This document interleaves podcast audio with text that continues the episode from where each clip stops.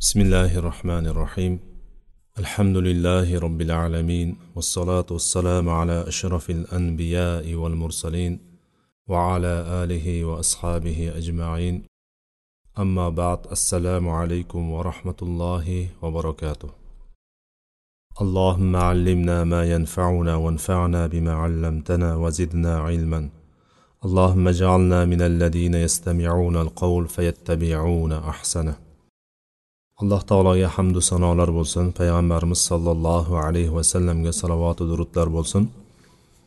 Aqida fanidan o'tayotgan darsimiz al vajiz fi aqidati salafi solih ahli sunna val jamoa kitobidan.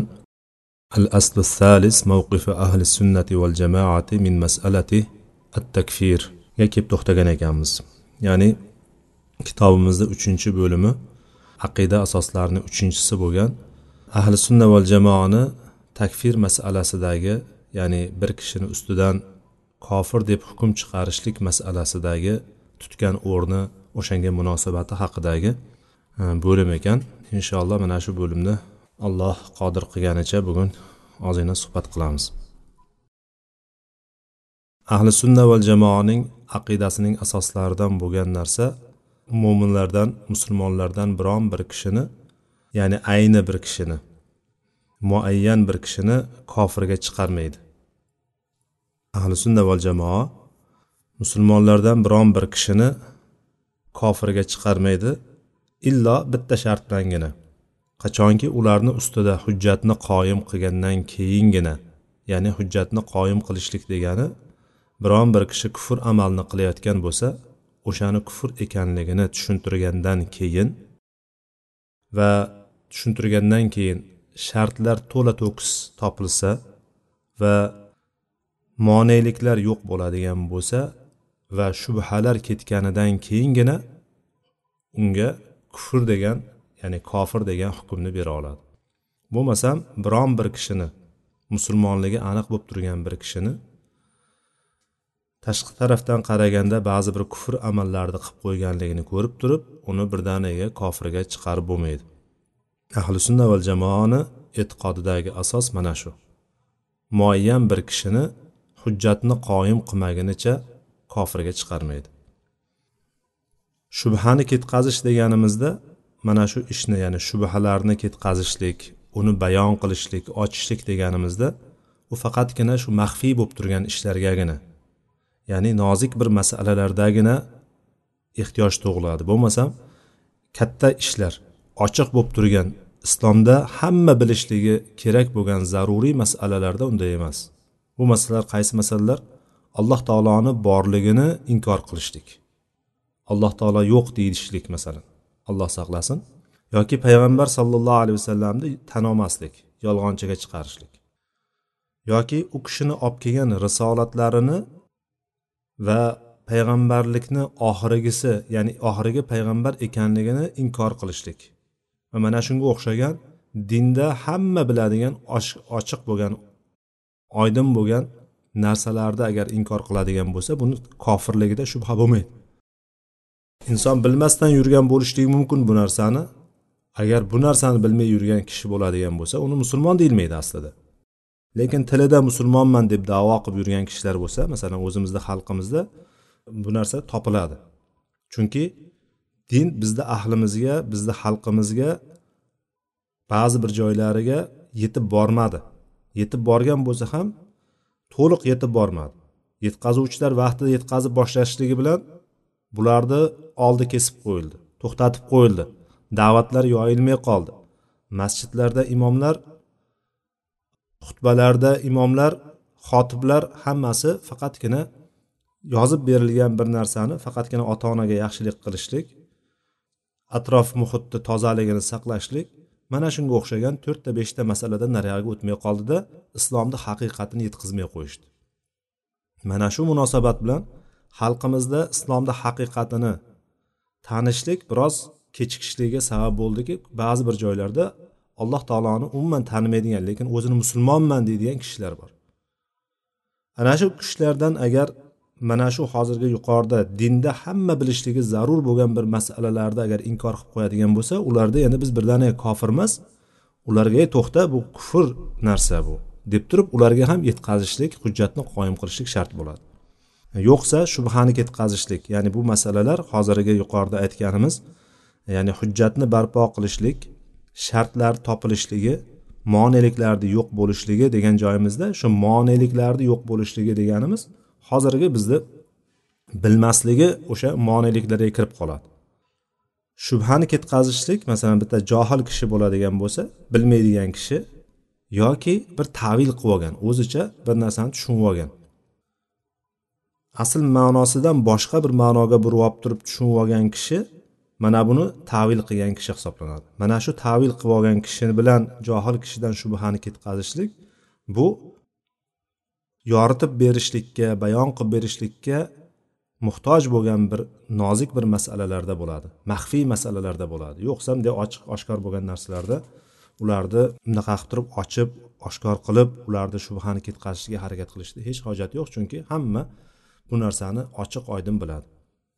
Va shuningdek majburlangan kishini ya'ni majburlansa bir kishi kofir kufr so'zida aytasan deb turib majburlanadigan bo'lsa mana shu majburlanganligi sababli dindan chiqaradigan so'zlarni yoki amallarni qiladigan bo'lsa agar uning qalbi iymonda mustahkam bo'ladigan bo'lsa iymonida xotirjam bo'ladigan bo'lsa mana bu kishini ham kofirga chiqarmaydi.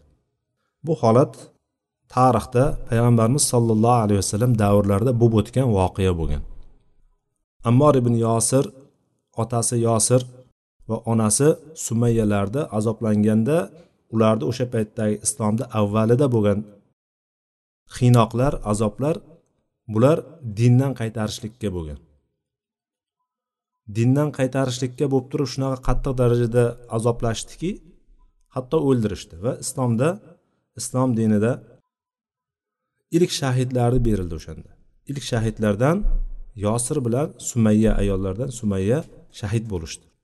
Ana shu holatlarda ya'ni hammasini qattiq azoblashdi. Qattiq azoblashdi va sharti payg'ambar sallallohu alayhi vasallamni haqorat qilishlik bo'ldi. Va bu narsani ko'rib turib ammor bunga kuchi yetmadi va o'sha yerda payg'ambarimiz sallallohu alayhi vasallamni haqlariga haqorat so'zlarni aytib turib ya'ni kufr so'zlarini aytib turib jonni saqladi. Va o'shandan keyin gap ko'paydi. Va o'zi ham men shu so'zlarni aytib qo'ydim.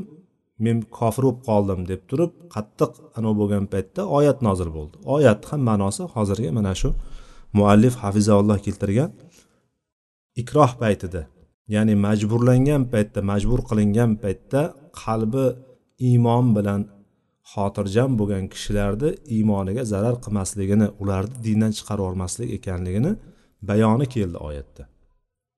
Mana shu bu o'rinda shu aytilyapti. Lekin bitta sharti bor. Qalbida iymoni mustahkam turgan bo'lishligi kerak. Bunda ham har kimni o'zini e, nima deymiz har kimni o'zini ham layoqati bor yoki har kimni o'zini toqati bor kuchi bor.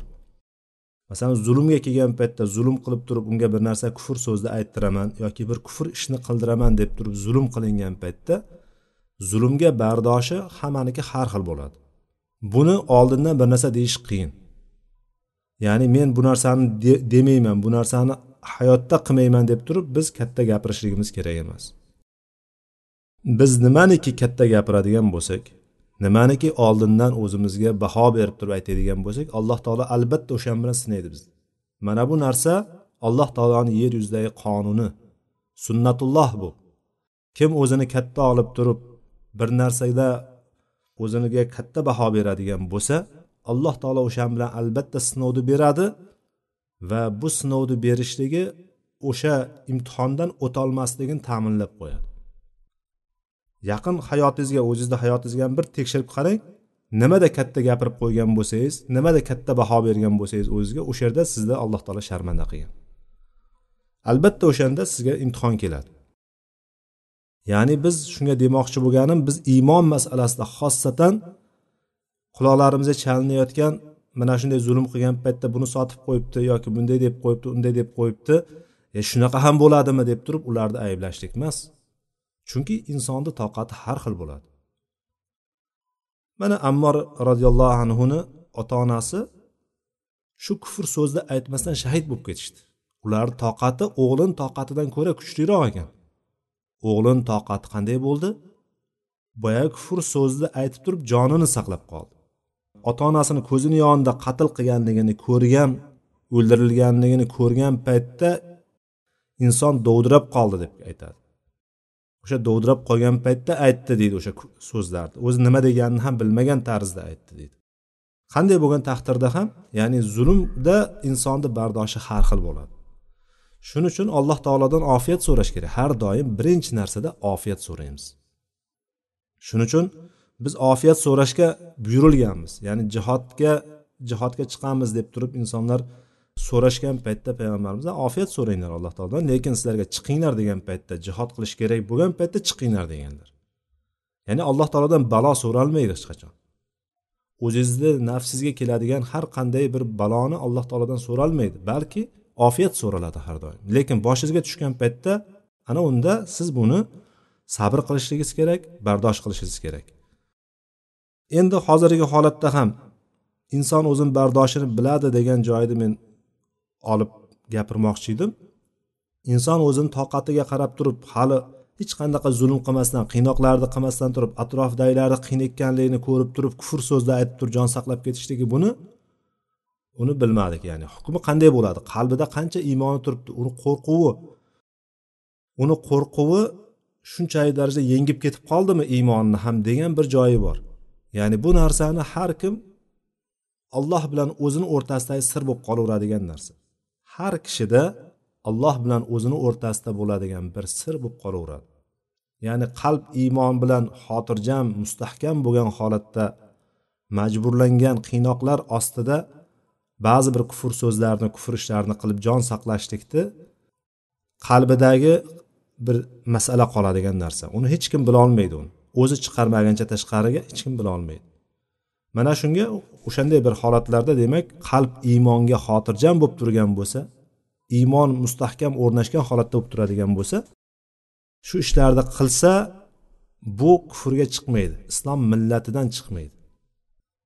Kofir bo'lib qolmaydi ya'ni inson.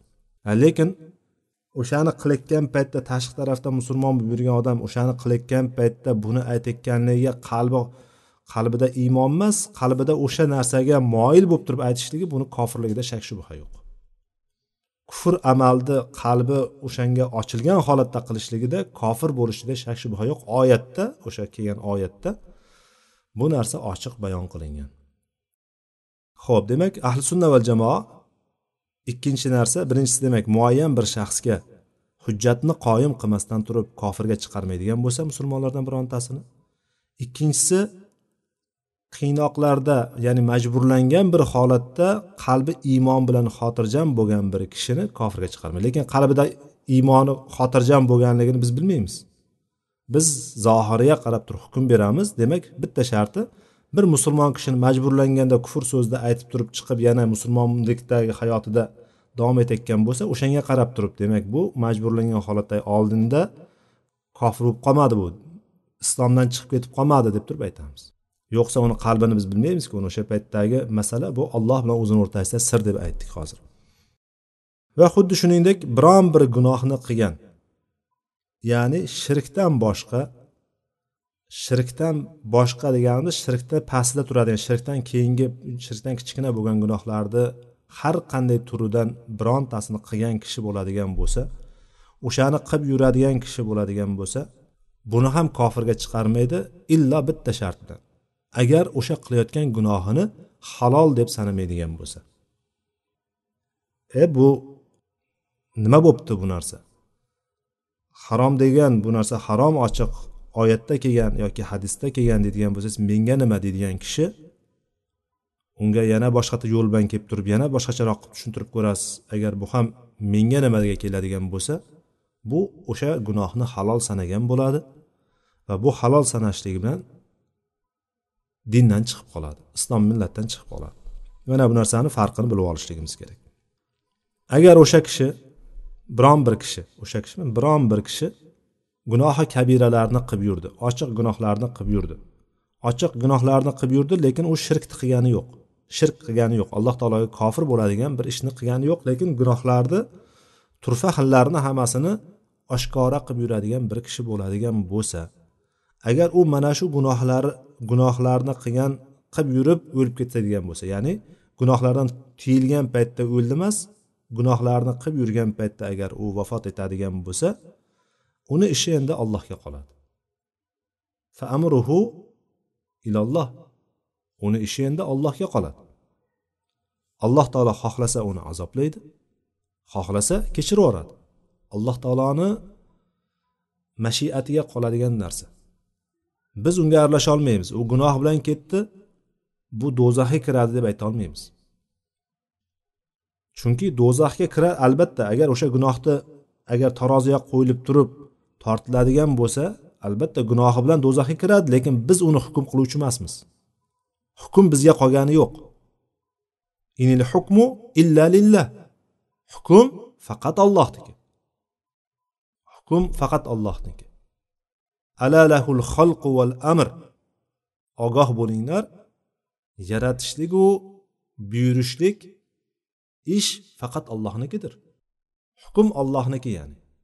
Shuning uchun biz u tarafiga o'tmaymiz. Biz uni bilamiz shu hayoti dunyoda. Gunoh qilib yurganligidan bilamizki bu demak gunohi bilan iymoni nuqsonli deb bilamiz. Iymoni nuqsonli va uni bir fosiqlikda ayblashligimiz mumkin. Fosiq deb kimda aytamiz? Fosiq deb turib gunohi kabiralarni qiladigan.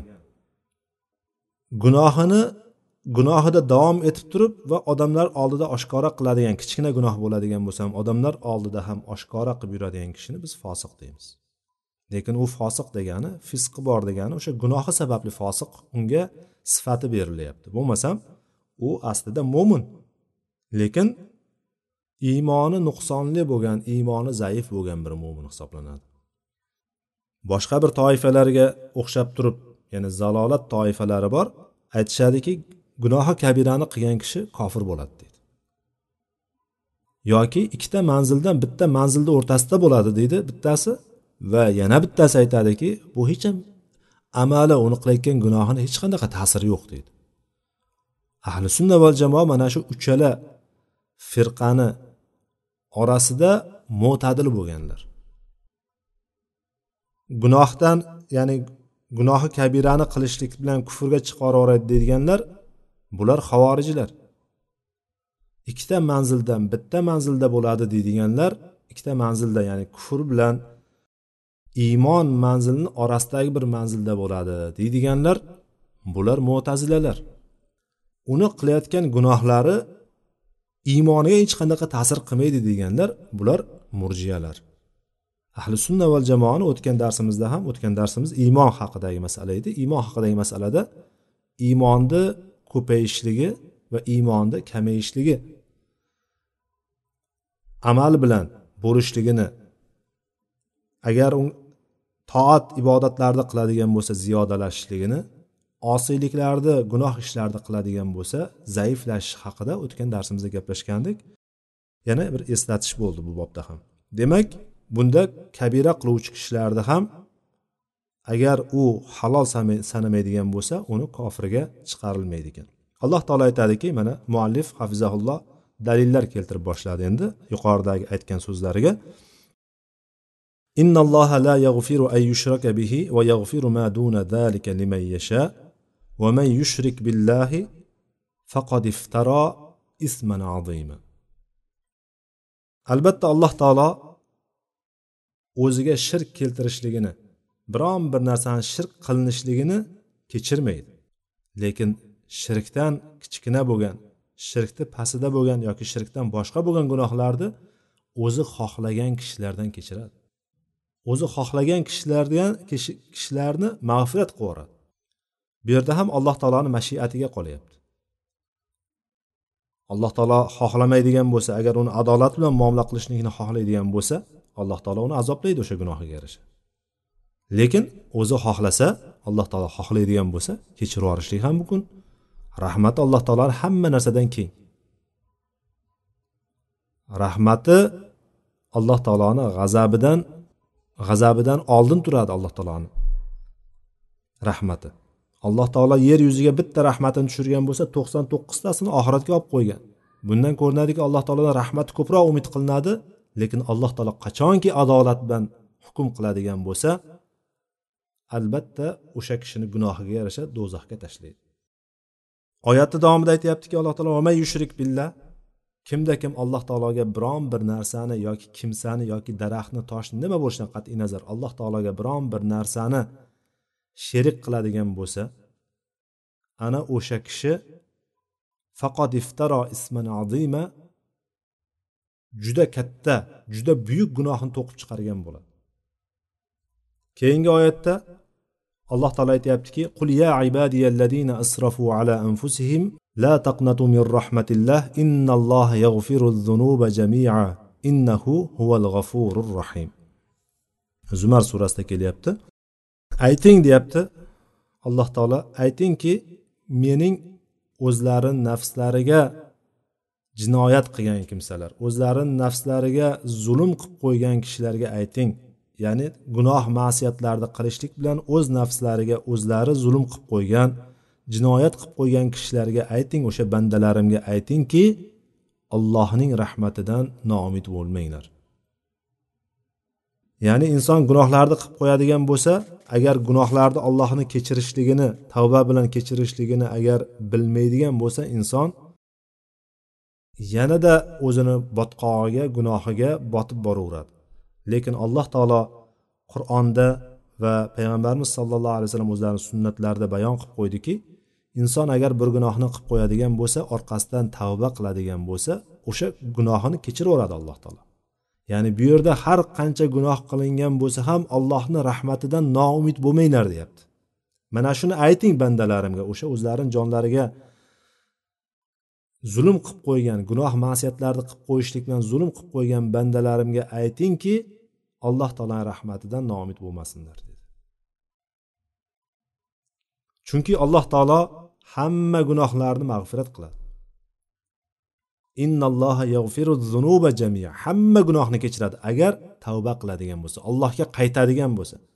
Tavbani ma'nosini gaplashgan paytimizda tavba deyishlik qaytishlik degan. Ya'ni allohga qaytishlik. Yoki gunohga chiqqan bo'ladigan bo'lsak yana iymonga orqaga qaytib kelishligimiz gunohdan qaytishligimiz tavba hisoblanadi.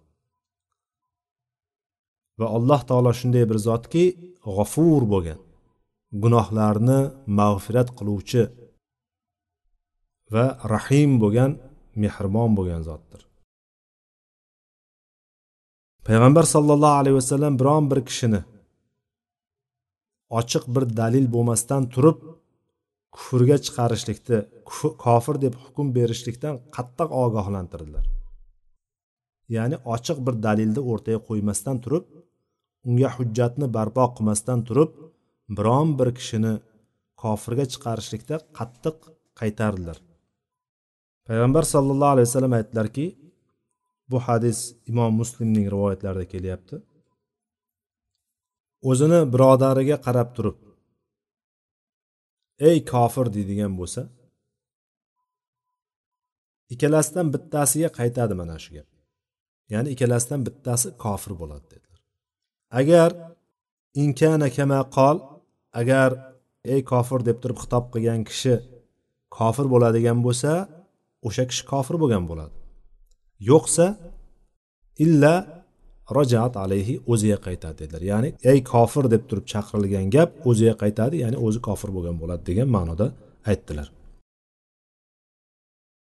boshqa bir rivoyatda qola sollallohu alayhi vasallam man daa rajulan bil kufri أو قال عدو الله وليس كذلك إلا حار عليه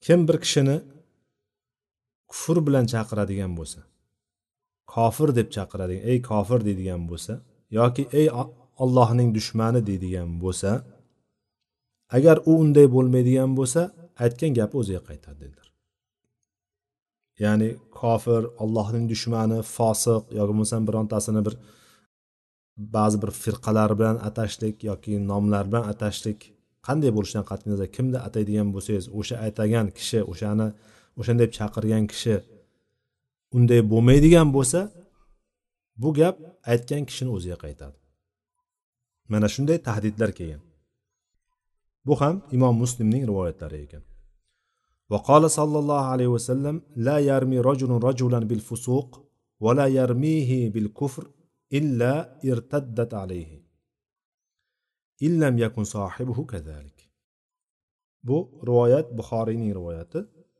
Payg'ambar sallallohu alayhi vasallam aytdilarki bir kishi boshqa birini fosiq deb ayblasa ya'ni bu yerda la bilan kelyapti. Bir kishi boshqa bir kishini fosiq deb ayblamaydi kufr bilan ayblamaydi agar ayblaydigan bo'lsa ya'ni fisq bilan ya'ni fosiqlik bilan yoki kofirlik bilan ayblaydigan bo'lsa irtaddat alayhi o'ziga qaytadi. Agar o'sha kimni ayblagan bo'lsa o'sha kishi unday bo'lmaydigan bo'lsa o'ziga qaytadi dedilar.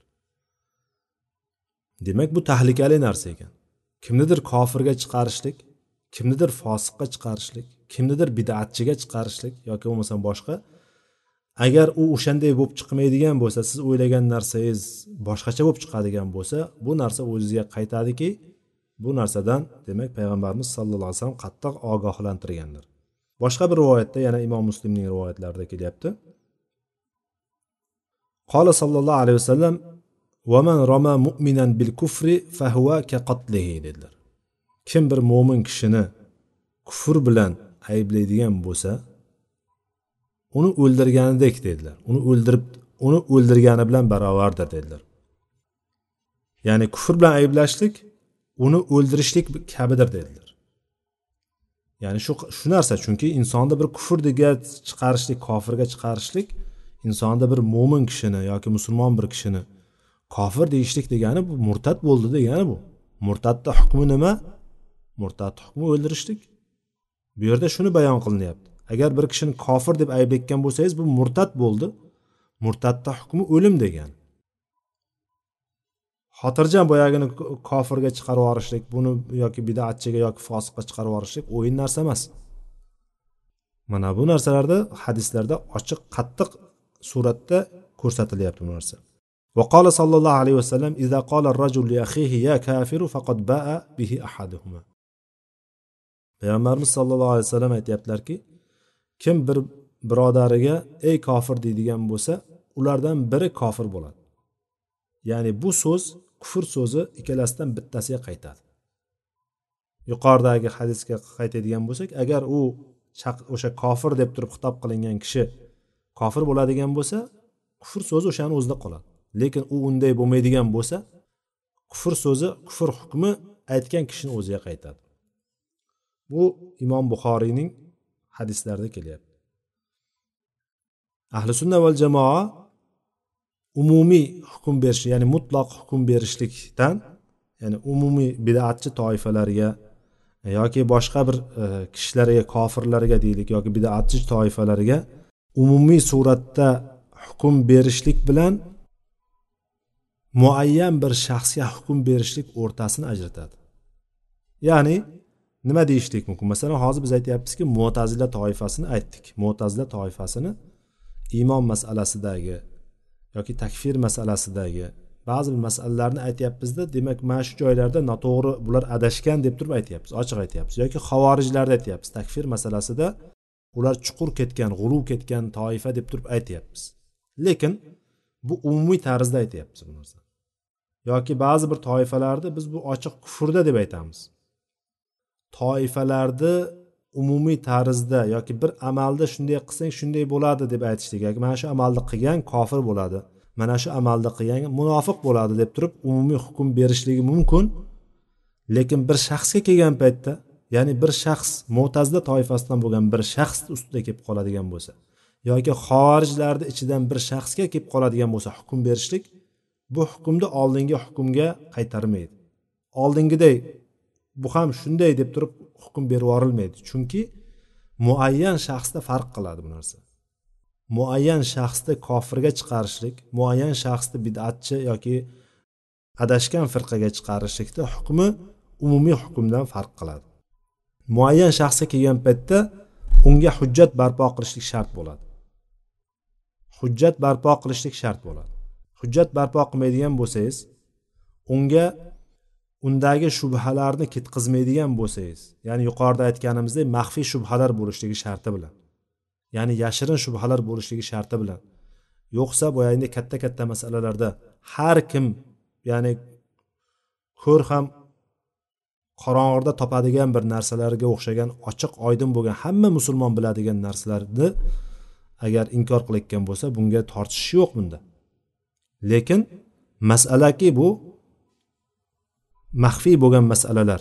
Har kim ham bilavermaydigan omma xalq bilolmaydigan bir masalalarni ustida bo'ladigan bo'lsa mana bu masalalardagi shubhalarni ketkaziladi unga. Hujjatni barpo qilinadi.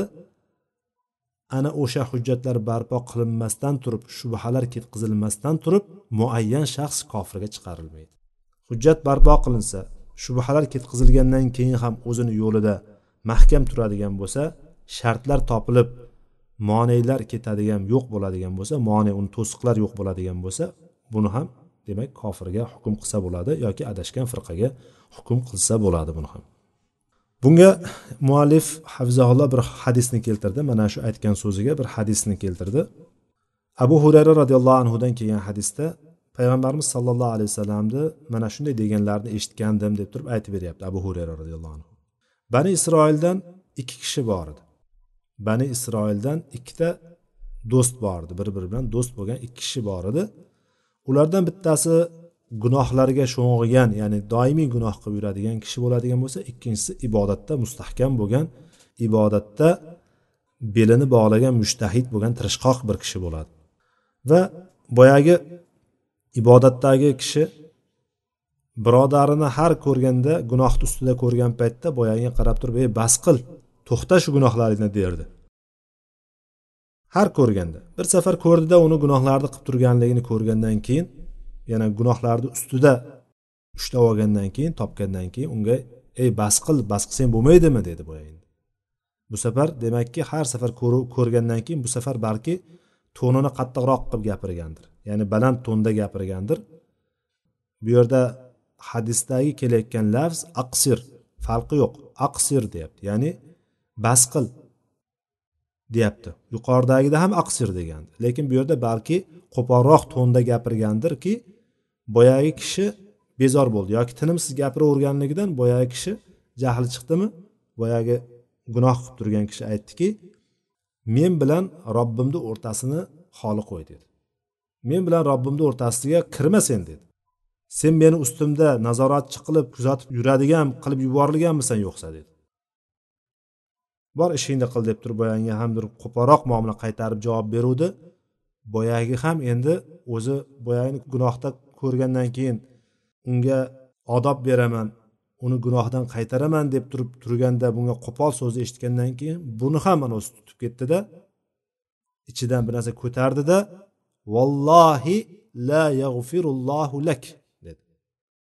Yoki roviy ixtilof qilyapti bu yerda. Shuni aytdimikan payg'ambarimiz buni aytdimikan deb turib av la yudxilakallohu al janna aytdiki allohga qasamki olloh seni kechirmaydi. dedi.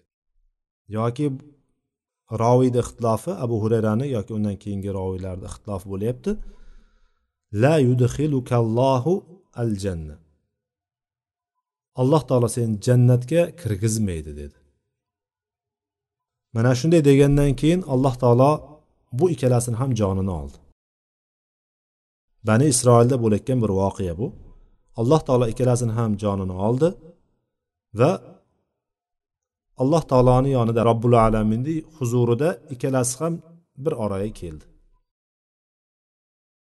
Alloh taolo boyagi ibodatda tirishqoq bo'lgan kishiga ibodatgo'y bo'lgan kishiga aytdiki kunta bi aliman. Av kunta ala ma fi yadi qodiron sen meni qo'limdagi narsani bilarmiding dedi. Sen men meni ishlarimni kunta bi aliman degani sen meni bilarmiding dedi. Ya'ni men nima hukm qilishligimni meni nima hukm qilmoqchi bo'lib turganligimni sen bilarmiding dedi. Yoki kunta ala ma fi yadi qodiron sen meni qo'limdagi narsani sen qodirmiding? Ya'ni men qo'lim men qilmoqchi bo'lgan narsani sen qilishlikka qodirmiding? dedi. Boyagi savol bilan javob berdi. Ya'ni alloh taolo seni hech kechirmaydi deyordi alloh taolo jannatga kirgizmaydi deyordi boyagi. Yuqorida o'shanga javob aytyaptiki sen men nima qilmoqchi bo'lganligimni bilarmiding? Yoki men qo'limdagi narsaga senmiding qodir? Sen qodirmiding? Men jannatga kirgizaman deydigan bo'lsam sen buni to'xtatib qolarmiding? Kechirib yuboraman deydigan bo'lsam sen kechirmasligimni ta'minlarding deb turib boyagini mana shunday itob qildi. Keyin narigi gunohkor kishiga qarab turib aytdiki idhab fadhul janna bi rahmati. Bor rahmatim bilan jannatga kir dedi. Gunohkor kishiga alloh taolo bor rahmatim bilan jannatga kir dedi. Demakki boyagi kishini qalbida alloh taologa bo'lgan ishonchi iymoni bor edi. U gunoh qilib turgani bilan shirk va kufr ishlarini qilmayotgandi alloh taologa bo'lgan iymoni bor ediki bu yerda aytyaptiki bor jannatimga kir dedi. Rahmatim bilan jannatimga kir dedi. Lekin boyagi ibodat bilan o'tgan kishiga ibodat qilib yurgan kishiga aytdiki buni jahannamga olib boringlar dedi. Buni do'zaxga olib borib tashlanglar dedi alloh taolo. Bu yerda abu hurayra roziyallohu anhu aytadiki nafsi biyadihi latakallama bi kalimatin baqat dunyahu va oxiratahu abu hurayra aytyapti jonim qo'lida bo'lgan zotga ya'ni alloh taologa qasam ichib aytamanki boyagi kishi ya'ni ibodatdagi kishi o'zini dunyosini va oxiratini kuydirib tashlaydigan bir so'zni aytgan edi dedi ya'ni alloh taoloni ishiga aralashdi alloh taoloni hukmiga aralashdi bu kishi mana shuning uchun alloh taolo unga hukmni do'zaxni chiqardi. Lekin boyagi gunohkor bo'lsa ham o'shanga ham alloh taolo muomalasi rahmati bilan muomala qildi. Demak mana shundan kelib chiqadiki bir kishida agar gunoh qilib turadigan bo'lsa unga o'sha narsani hujjatni barpo qilishlik degani o'shanga tushuntiriladi. Undagi shubhalar bo'lsa ketkaziladi o'sha shubhalar. Ana o'shandan keyin ham agar bu o'zini fikrda qat'iy turadigan bo'lsa undan yuz o'giriladi tamom. Agar kufr ish bo'ladigan bo'lsa bu kufr ishni qildi deb ketilaveradi. Bu kufr ishni qildi kofirni ishini qildi deb ketilaveradi. Buni hamma tomonga biz e'lon qilishlik bizni aqidamizni asosi emas. Aqidamizni asosi kofirni kofir deyishlik musulmonni musulmon deyishlik. A endi bittasi musulmonman deb turib kufr ishni qilayotgan bo'lsa unga hujjatni barpo qilishlik. Hujjatni barpo qilgandan keyin u qaytadigan bo'lsa alhamdulillah. Qaytmaydigan bo'lsa bu kofirni ishini qildi deb turib uni tark qilishlik. Bo'ldi bizni ishimiz shu. Yo'q agar uni islom hukmi yurib turadigan bo'lsa u mana shu narsada qaysarlik qilib turib oladigan bo'lsa uni yetalab boradi qoziga. Qozi u bilan suhbat qiladi. Agar qozi suhbat qilgandan keyin ham u kufrida qattiq turadigan bo'lsa uni murtad hukmini berib turib uni o'ldirishlikka hukm qilishligi mumkin. U qozini masalasi. Lekin omma insonlar chiqib turib e'lon qilishligi bu kufr ishni qilib yuribdi deb turib e'lon qilib turib yoki turgan joyda qayerda uchrab qoladigan bo'lsa bu kofir bularga ergashmanglar bu kofir buni so'zini tinglamanglar eshitmanglar deb turib aytayotganlik buni ahli sunna va jamoani e'tiqodiga umuman to'g'ri kelmaydigan narsa. Ahli sunnadaman deydigan o'sha ahli sunnaman deb yurgan kishilar ba'zi bir joylarda ko'rib ko'zimiz tushib qoladi. Feyslarda yoki facebooklarda yo boshqa joylarda twitter yoki boshqa joylarda ko'zimiz tushib qoladi. Bular bunday bunday bunday deb haqorat so'zlar. Butun ahli ilmlarni ichida hozirgi kunda ahli ilm deb bilingan kishilarni anasini hammasini bularni kufrga kofirga chiqaraveradi lekin ularni ochiq bir dalili yo'q ularni bularni xotirjam aytayotgan kishilar payg'ambar sallallohu alayhi vasallamda aytayotgan gaplariga ko'ra shuni aytayotgan bittasiga qaytyapti u. Kufr so'zini aytayotgan yoki fosiq so'zini yoki bo'lmasam uni har xil ayblovlar bilan ayblayotganlar o'zlariga qaytib turibdi. Ahli sunna val jamoa bu takfir masalasida eng saqlanuvchi eng ehtiyotkor bo'lgan toifa hisoblanadi. Ahli sunna val jamoa takfir masalasida eng ehtiyot bo'lgan kishilar hisoblanadi. Payg'ambar sollallohu alayhi vasallamki vahiy nozil bo'lib turgan kishi hayotlariga qaraydigan bo'lsak bir qancha o'rinda shu narsa sodir bo'ldi. Insonlarni ko'rdi zohirdan boshqa amal ko'rinib turibdi boshqa narsa ko'rinib turibdi. Hukm chiqarib olmasdan turib o'shani chaqirib so'radilar sen nimaga bunday qilding? Ha bunday qil degansa bunday qilsang bo'lardi deb turib unga yo'llanma berdilar ko'rsatma berdilar. Hatto odamlar boshqa narsaga borib qolmasin boshqa narsani tushunib qolmasin deb turib. Bir kun namoz o'qiyotgan jamoat bilan namoz o'qidi bomdod namozini o'qiganda ikki kishi kelib turib masjidni bir chetida o'tirdilar. Namozdan bo'shaganlaridan keyin namozni o'qib bo'lganlaridan keyin boyalar chaqirib turib sizlar musulmon emasmisizlar dedi ular yo'q biz musulmonmiz faqat biz uyimizda o'qib bo'lgandik bu yoqqa keldik bu yoqqa kelsak endi o'qiyapti ekan shuning uchun qo'shilmay o'tirdik bir chekali deydi uni o'sha paytdagi fikrda qaraydigan bo'lsak musulmon kishi namoz o'qishligi kerak edi. Musulmon bo'lmagan kishilargina namoz o'qishmagan o'sha paytda. Hozirgi kunda musulmonman degan odamlarni bizni o'lkamizga hisoblaydigan bo'lsangiz yuzda to'qson yoki sakson besh sakson deylik ana boraylik. Yuz kishidan sakson kishi musulmonman deb yuradiyu lekin namoz o'qimaydi. Lekin u paytda unaqa emas edi. Payg'ambar sallallohu alayhi vasallam bilan hozirgi kundagi farq o'rtasida katta farq bor. O'sha kunda ikki kishi kelib turib namoz namoz o'qimay turgan bo'lsa namoz o'qib turganda jamoatga qo'shilmasdan turadigan bo'lsa uni kufrlik kofirligi aniq bo'lgan holatda ham payg'ambar sallallohu alayhi vasallam chaqirdilarda sizlar musulmon emasmisizlar? deb so'radi. Yo rasululloh biz musulmonmiz faqat uyda o'qiganmiz o'qib kelgandik o'qib olgandik namozimizni deganda agar uyda o'qigan bo'lsalaring ham jamoatga kelganlarida jamoat bo'layotgan bo'lsa jamoatga qo'shilinglar dedilar payg'ambarimiz. Mana mana shu yerda payg'ambarimiz sallallohu alayhi vasallamni rahmatan lil alamin butun olamlarga rahmat payg'ambari bo'lib kelganligini biz guvohi bo'lamiz. Hukm chiqarmadilar payg'ambar sallallohu alayhi vasallam. Ilk kelgan hukm musulmon emasligi bo'lganligi uchun lekin o'zlaridan aniqlashtirib oldilar. Chaqirib turib shunday emasmi deb so'radilar. San musulmon emasmisizlar dedilar. Mana bu narsa bizga dars bo'lishi kerak. Bitta misol keltirdim lekin siyrat kitoblarimizga qaraydigan bo'lsak bunday misollar yetarlicha bor. Shuning uchun bir kishini deylik kufr diyorida turishi yashashligi kufr diyorida yashashligi kofirlarni yaxshi ko'rishligi kofirlarni hukmini islom hukmidan afzal ko'rishligi degani emas siz o'shani chaqirib turib o'sha bir kishini kufr diyorida yashayotgan bo'lsa chaqirib turib o'sha bilan ko'rishib turib siz kofirlarni yaxshi ko'rasizmi? Desangiz musulmon kishini qaysi biri men kofirlarni yaxshi ko'raman deydi. Endi nima deyapsan deydi. Ya bo'lmasam siz nimaga bu yerda turibsiz deydigan bo'lsa u javobini aytadi.